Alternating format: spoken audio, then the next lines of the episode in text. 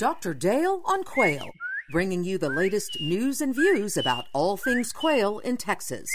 Brought to you by the Rolling Plains Quail Research Foundation, preserving the wild quail hunting heritage of Texas for this and future generations. Major support for this podcast comes from Gordy and Sons Outfitters. Well, hello everybody, and welcome to Dr. Dale on Quail. I appreciate you taking time to join us today. What a terrific topic to be talking about, and as always, our special guest, Dr. Dale Rollins. Hello, Dale. Good morning, Gary. And uh, yeah, we've got a topic that uh, on the economics of quail. What's a quail worth? And I would like to give a caveat emptor. Uh, let the buyer beware. If if your wife or significant other or bookkeeper is listening, you may want to mute this and listen to it while you're on the road because we're going to be basically saying how much do quail hunters spend on quail hunting and some of the figures are going to surprise you, I promise you. Well, I'm Gary Joiner with the Texas Farm Bureau, and this is always a topic of interest because quail is an investment from a personal standpoint, and I think from a state resource standpoint, it's definitely got economic value. And you have a special guest with us today to help you with that. Absolutely. I'm uh, proud to have uh, a colleague of mine for many years, Dr. Jason Johnson. Dr. Johnson is an extension economist with Texas, A&M, Texas A&M AgriLife Extension. Welcome, Jason. We're proud to have you here today. Thank you, Dale. And why don't we start off by you giving us a little, little bit of your background? What's your what's your pedigree look like? Well, I'm a extension, like you said, I'm an extension economist with Texas A&M AgriLife Extension. Uh, I've been in that role for about 23 years, working primarily with farmers and ranchers, um, looking at ways to, to be more profitable and efficient in their operations. Um, my personal background, though, is I'm a fifth generation rancher from Jack County, Texas. And so hopefully I can um, bring a little bit of that multi generational ranch ownership perspective um, when I work with, with individuals because I'm looking at things more than just the dollars and cents. Well, again, and you started your career out there in San Angelo, uh, and so I got to know with got to know you and work with you. Jack County, Texas, uh, home of 4-H corn clubs. A lot of history in that respect, and I'm going to mention Jack County about another experience here in a little while. But I've been working with Jason since I think about 1999, and I had the opportunity to spend several hours and projects with him. And our program today is going to really look at the economics of quail hunting through three different lenses. One is the quail hunters one is the landowners, and one is community as far as economic impact. And we started some work, uh, Jason and I did back in 2000. Now, back then, instead of Quail Coalition, it was Quail Unlimited in Texas, and we interviewed 250 Texas Quail Unlimited members. So that was our population. And we basically asked them several questions, but one is how much did you spend in pursuit of your hobby, quail hunting, in 1999? And this is where you may not want your wife to know because the average at that time was $10,354 spent in pursuit of their hobby.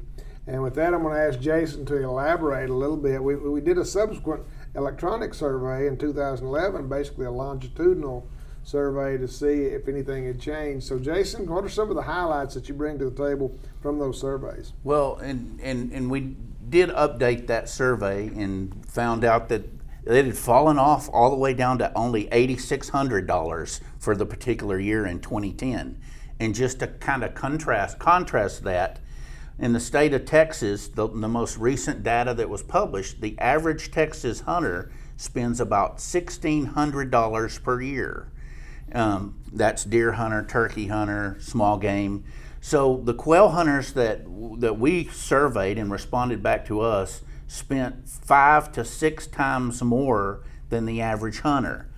About 35% of that money was spent on lease fees and land access. Dog related expenses accounted for about 12% of that, and that's one of those categories that is particular to, to bird hunters.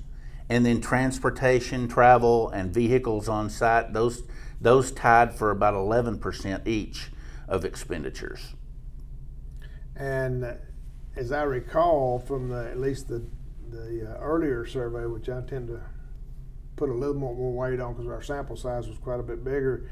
On that one, uh, the average quail hunter had like six dogs, and they spent an average of like fourteen hundred dollars or so per year on dog related fees. And I thought, whoo! I hope my wife didn't hear that. And I'm below the norm because I only have four bird dogs. But uh, when you begin to add up the vet fees and everything else, the dog food, yeah, you know, it adds up in a hurry. And like you said, that's something that a deer hunter doesn't think about, but uh, they are essential to the enjoyment of quail hunting.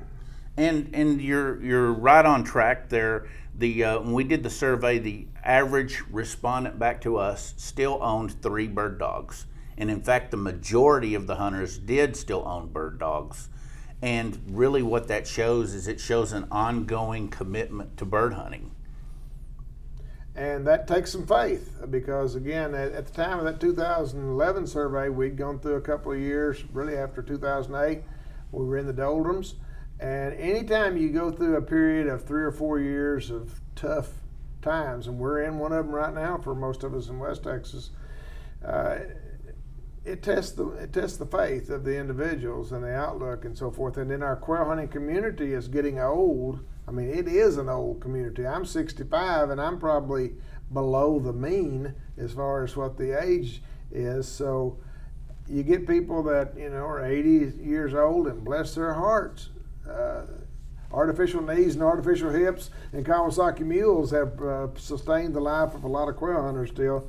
I'm always proud to see those that are that age, and I tell them two things. One is I hope when I'm your age, I'm still hunting quail, and I still hope I'm hunting as well as you are, kind of thing. So always proud to see those people. Jason, I got to relate to you one thing. After, after we did this in uh, 2000, I spoke at the Quail Unlimited convention in Dallas, Texas in 2002, as I recall. And I presented these data. And boy, you know, when you begin to tell people how much money that the average person spends, and you kind of duck your head and want to walk backwards. And when I got through, it was right before break. And so at the break, here comes two big burly guys come walking down the aisle very quickly towards me. I thought, I'm about to get a do better talk on something here. And they come up to me and they said, You know, you listed what you spend on travel and dogs and equipment, but you left out one whole cost category. And I said, Well, what was that? And he said, Well, while we're out there at Ashburn and Falfurrias, our wives are at Neiman Marcus. He had me. So, uh, yeah, you know, it's, it's uh, different subcultures kind of thing. And, and the quail hunting community is certainly one of those subcultures. One of the things that when we when we defined how much a person spends, what the average quail hunter spent in 1999, I calculated what the cost per bird was. Now, this is pretty interesting. The, the average cost per quail put in the bag was $254. That's $32 an ounce. So I referred to it thereafter as quail escargot. And so, anytime you're dining on, on wild quail, you are eating a very uh, expensive and very, uh, very much in demand kind of a meat. And I often say that uh, don't let this get you down. It, it, it, it doesn't confine, it doesn't um, parlay into Jason's view of economics necessarily. It's what I call garden economics. We all garden and we all know that we could go down to HEB and buy tomato better and less expensive than we can grow. So why do we garden?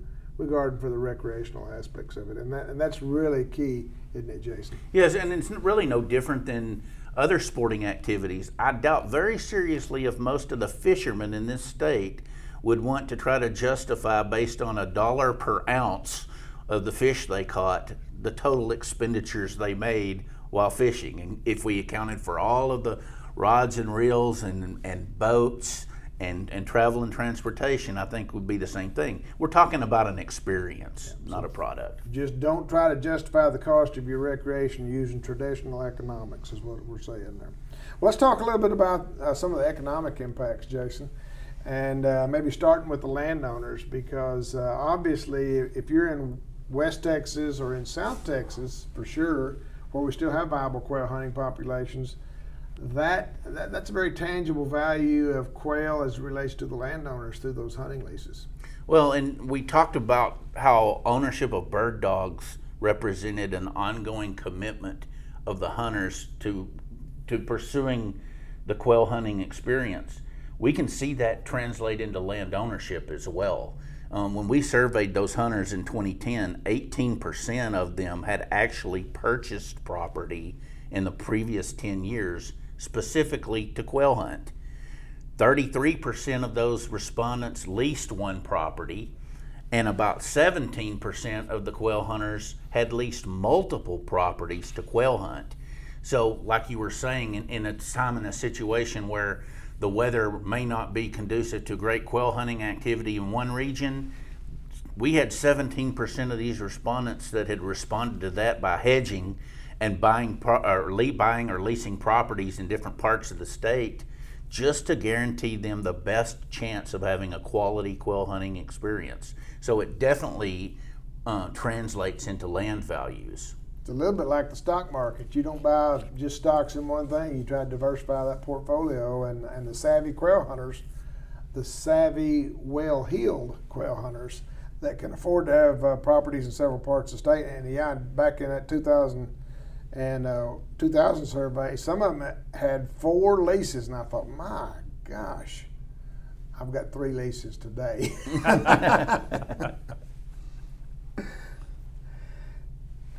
Dale, Dale, I think it goes. I think it goes back to our, our previous discussion about the, the quail hunting being an experiential activity, and and what that means is different for every individual. Um, you know, a lot of individuals may seek quail hunting and say, "I just want land access. I want to enjoy it as a solitary activity and watch my my dogs work."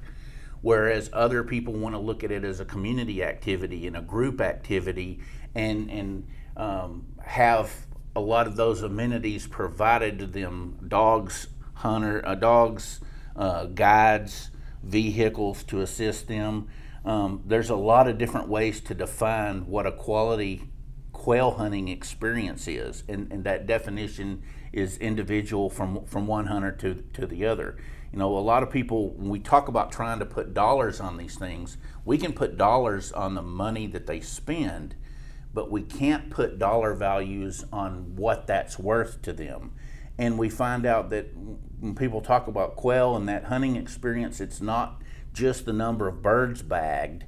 It's other things like quality time spent with family and friends, the opportunity to watch those bird dogs work that they've been feeding all year, maybe just an opportunity to practice their shooting skills, or even as simple as escaping to a rural environment. And you and I have talked in the past about how during this pandemic we've seen that be an ever more increasingly marketable product is the opportunity to, to escape into that rural atmosphere where you weren't so confined and congested. Absolutely. Uh, and with some of this cooler weather we've had recently, I stepped out the door this particular morning. It's 52 degrees in San Angelo, and the dogs back there on my back half of my property they knew I was outside and they thought, hey, the heat's over. We're going quail hunting day. They let me know all about it. They probably weren't ha- wasn't happy when I backed out of the uh, driveway.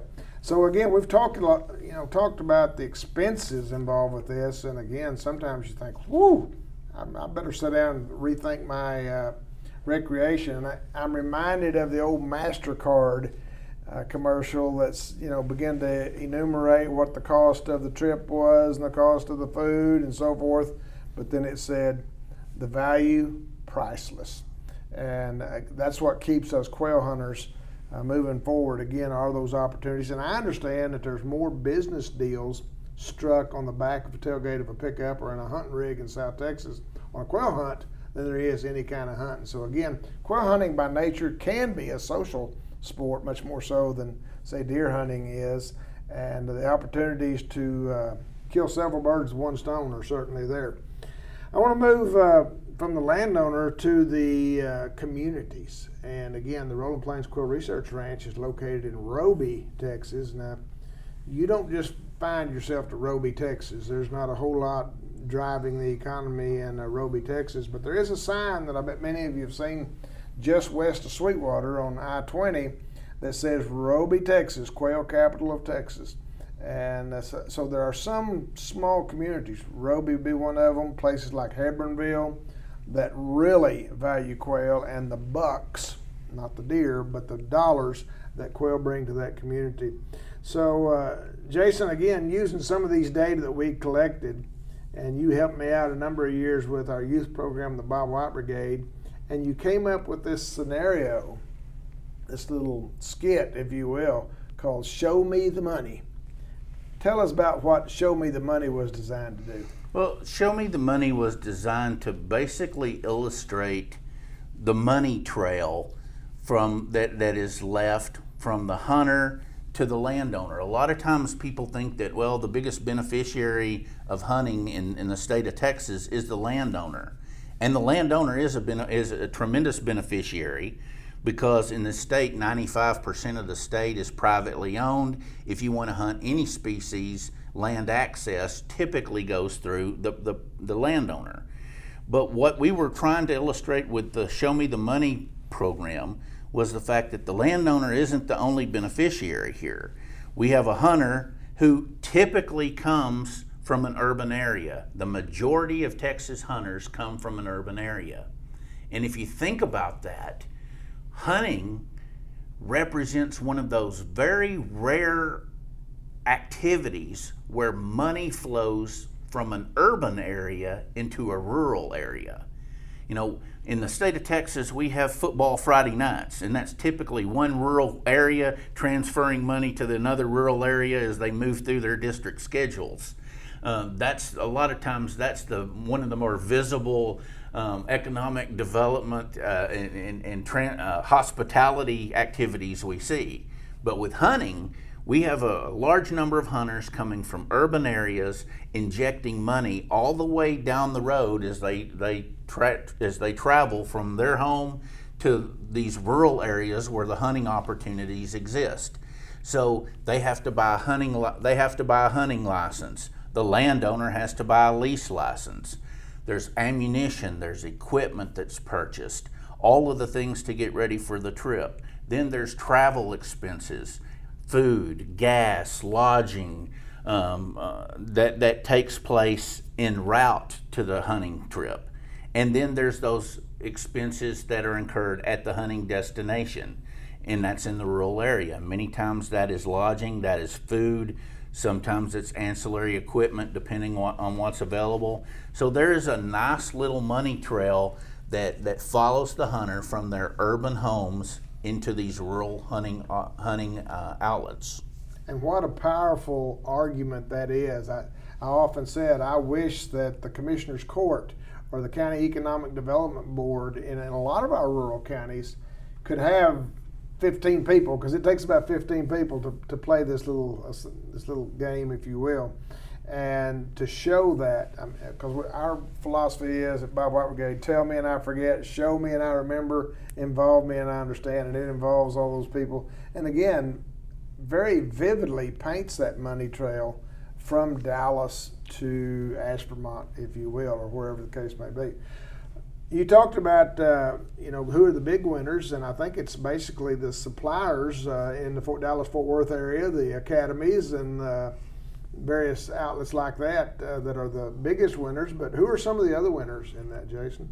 Well, some of the less obvious winners are are those merchants and those taxing entities for municipalities that lie en route. In you know, when they stop to get gas. Uh, on the way to the hunt, they're going to stop. They're going to run in the convenience store. They're going to spend some money. The, a portion of that money is, is held at that local level. Um, the other winners are anyone who can provide those needed uh, services and amenities to the hunters once they get on site. And we've seen a, a, a very large increase in the uh, economic activities and, and potential profits to be had by providing those services. Um, providing trained hunting dogs once on site, providing those guiding activities. The fact of the matter is, if, if the landowner or, or merchants at the hunting destination want to get a bigger slice of the hunter's expenditure pie, then they have to look at what types of activities and amenities they can provide. And when, when uh, hunters, specifically quail hunters, are spending $8,600, $9,000 per year on their hunting activities. Um, they're obviously indicating that they're willing to pay for the hunting experience to be more pleasurable to them. So there, it opens the door for a lot of activities and amenity service providers at the hunting destination. And you mentioned earlier, but about 60%, as I recall, of the dollars that are spent are spent in the destination county. And again, when you get to Fisher County, there's not too many revenue streams coming in, again, from urban to rural. So, again, a, an economic injection, a real shot in the arm, and they feel it when we're down as far as our quail population did, because as quail populations go, so go the hunters. But anytime, and I'd like to tell this to all the chambers of commerce, anytime you see that pickup coming in with a dog box and those two orange caps, that's probably worth about ten or twelve thousand dollars to your local community. Tip your cap to them. Well, and, and not only that, but with uh, just like any other tourism activity, those individuals come in, they spend their three days or four days there, they drop their money, and then they leave. So they may be putting some pressure on the local infrastructure for a couple of days, but they're providing money to help support that infrastructure for the rest of the year. And one of the things I've heard you say is uh, from the again the local small towns, which these typically are, is the restaurants that close at seven o'clock. Sometimes they ought to keep their hours a little, little longer, maybe. Absolutely, the the the the potential to reap benefits is only as good as the availability of those services. And and I've never understood in this state, and and specifically with deer hunters on the opening weekend of deer season, I don't understand why every rural Texas community restaurant doesn't stay open till 10 or 10:30 at night. Um, you know, if a hunter shot something, he wants to come to town and brag about it. And usually, if they if they shot something and, and field dressed it, they want to you know they're they're tired. They just want to eat. They want to come in. Uh, and and there's so many places that roll up the sidewalks at eight o'clock at night, no matter what time of year it is. And and I think they're really missing the boat. Same can be said for these rural destinations and quail hunters. Look at the activities that these hunters might be interested in doing and then make it as easy as possible for them to, to take advantage of those.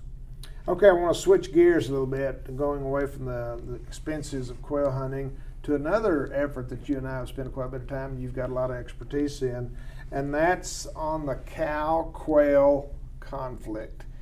Anybody that's in the that's owned those four quail leases or whatever probably has been burned at some point in their career by paying a good bit of money and then they get there and the place is overgrazed. And I want to give you two quotes that uh, to me encapsulate the whole cow quail continuum. The first is by a former uh, outfitter down there in South Texas. He passed away several years ago, Terry Lee. Uh, Terry Lee told our initial Quail Masters class back in 2005, talking about leasing and the, the the competition between cows and quails, he, he said this, and I quote, When they take your lease check and buy round bales, you know you're in trouble, end quote. Think about that because if, if he's having to buy round bales, that tells him that he's out of grass, and if you're out of grass, that's not a good situation for quail. And then my second quote is by our current president of our uh, Rolling Plains Quail Research Foundation, Justin Trail from Albany. Justin's quote says this Cows are easy to get on and hard to get off. And I want to talk more about that as we talk about a grazing agreement between one of these absentee landowners and how you can try to keep yourself from getting in a bind in that situation. I want to take you back to your home county, uh, Jason, Jack County. I was up there in 1995 on a program out in the field. It was a dry year. Every place looked pretty hard.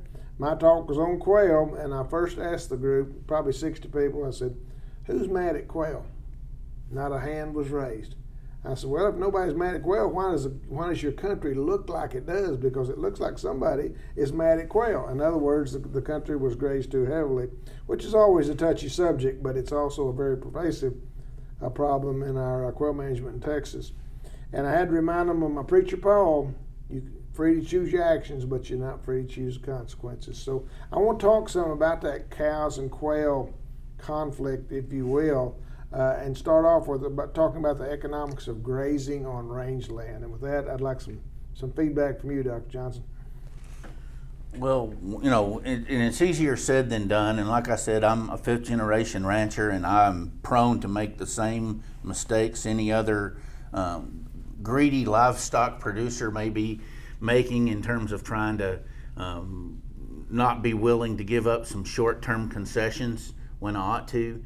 Um, but what strikes me is, and, and, after 23 years of looking at rangelands all across the state and working with ranchers in their in their attempts to be profitable and, and pass the ranch on to the next generation, the one thing that stands out more than anything else to me is that a low to moderate stocking rate is not only the most profitable strategy from a livestock production standpoint, but it is very much compatible with the habitat needs and considerations for, for wildlife species such as quail. Um, and, and Dale, you and I were talking about this earlier. If 2011 has taught us anything as livestock producers, it's reiterated the fact that a, a conservative to moderate stocking rate with some flexibility is, is the most profitable way to pursue uh, livestock profitability. Those individuals in 2011 who went into 2011 stocked to their carrying capacity of their land quickly found themselves overstocked. And they reacted in one of two ways. Both cost them a lot of money. They either provided supplemental feed to those animals because they were too stubborn to sell, or those animals had names and had become pets. That is a, was a very costly proposition. The other alternative was to load some livestock and take those to the local auction barn. And in the middle of the drought, everybody else was having to do the same thing. Cattle prices were depressed and they lost money on that end. Um, a much better strategy is to be light to moderately stocked to have that flexibility and to be proactive when Mother Nature tends to not cooperate. The other altern- the other benefit of that light to moderate stocking rate is that it allows the habitat to to portray characteristics that are very positive for wildlife. Having a little brush, having some some nesting sites for the birds, uh, it, that becomes a win-win situation.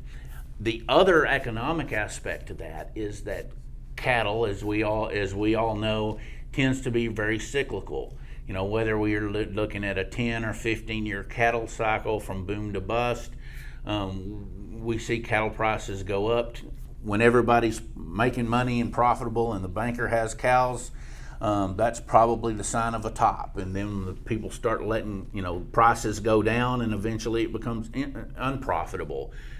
The wildlife component is a really nice opportunity to provide a buffer, specifically during those times when the cattle market is low, and it's a and, and, and it's shown the hunting revenues have tended to show a lot more resiliency in, in, in the face of droughts and, and low prices. So to me, if anything, 2011 taught us the fallacy and how much it costs to not be lightly or moderately stocked. And just like any other market, whether it's the livestock market or the stock market, we tend to repeat mistakes every 10 to 12 years. The further we get removed from the drought of the 20, 2011, I'm afraid some of those lessons have started to, to, to slip in our memories.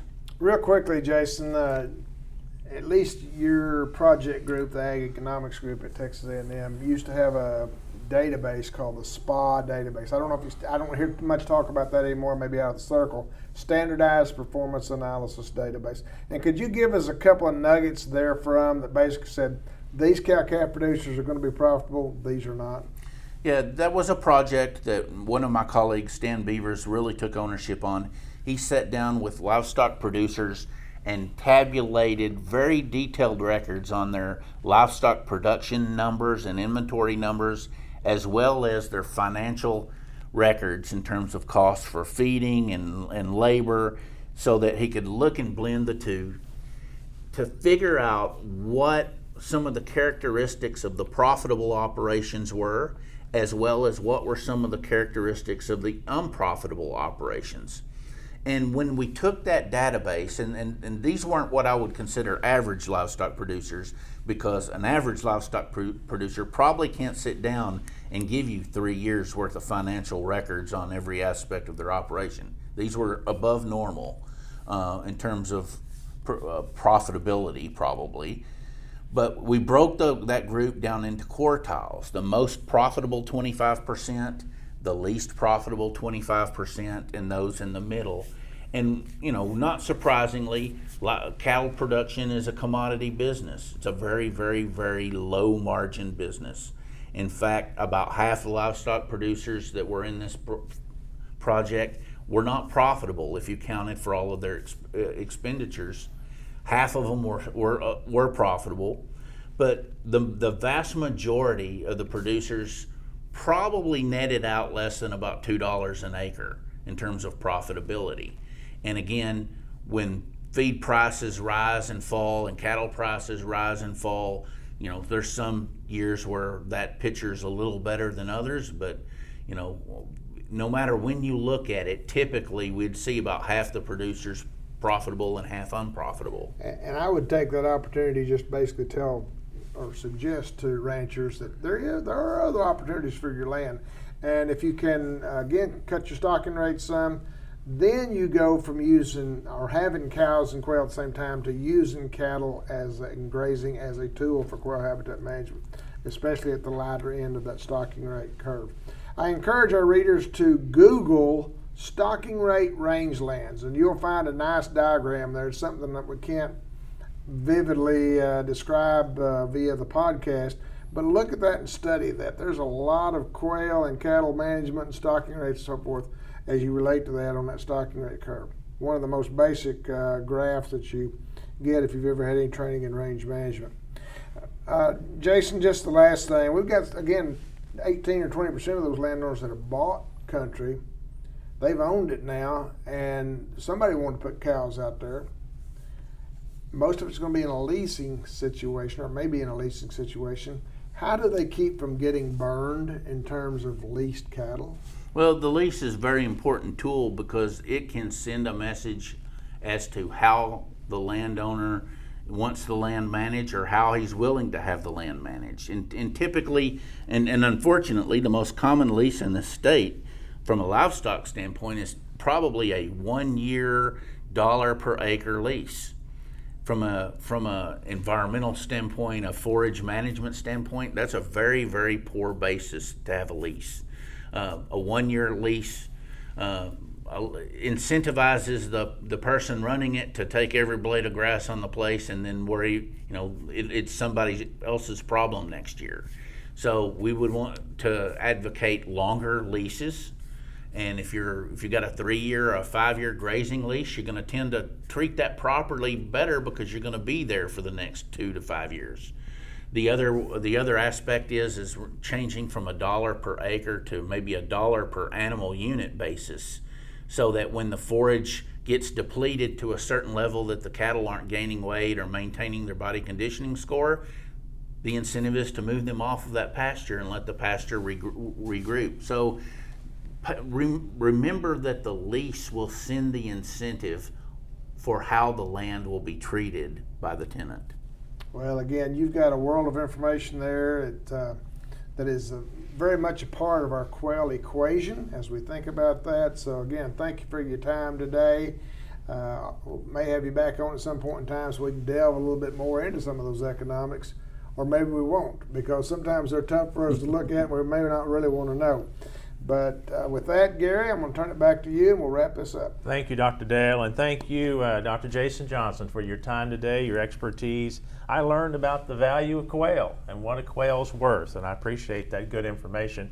I hope you find value in the Dr. Dale on Quail podcast. We appreciate your time listening with us today. If you'd like to know more about this program, previous episodes, and all the good work at the Rolling Plains Quail Research Foundation, I encourage you to go to quailresearch.org. There you'll find archived podcast episodes and other details about Dr. Rollins and his team's research and the good work they're doing in Fisher County. With that, I'm Gary Joiner of the Texas Farm Bureau wishing you a good day. Until next time. Support from Gordy & Sons Outfitters makes Dr. Dale on Quail possible. Gordy & Sons, the finest hunting and fly fishing shop to be found. Find out more at gordyandsons.com.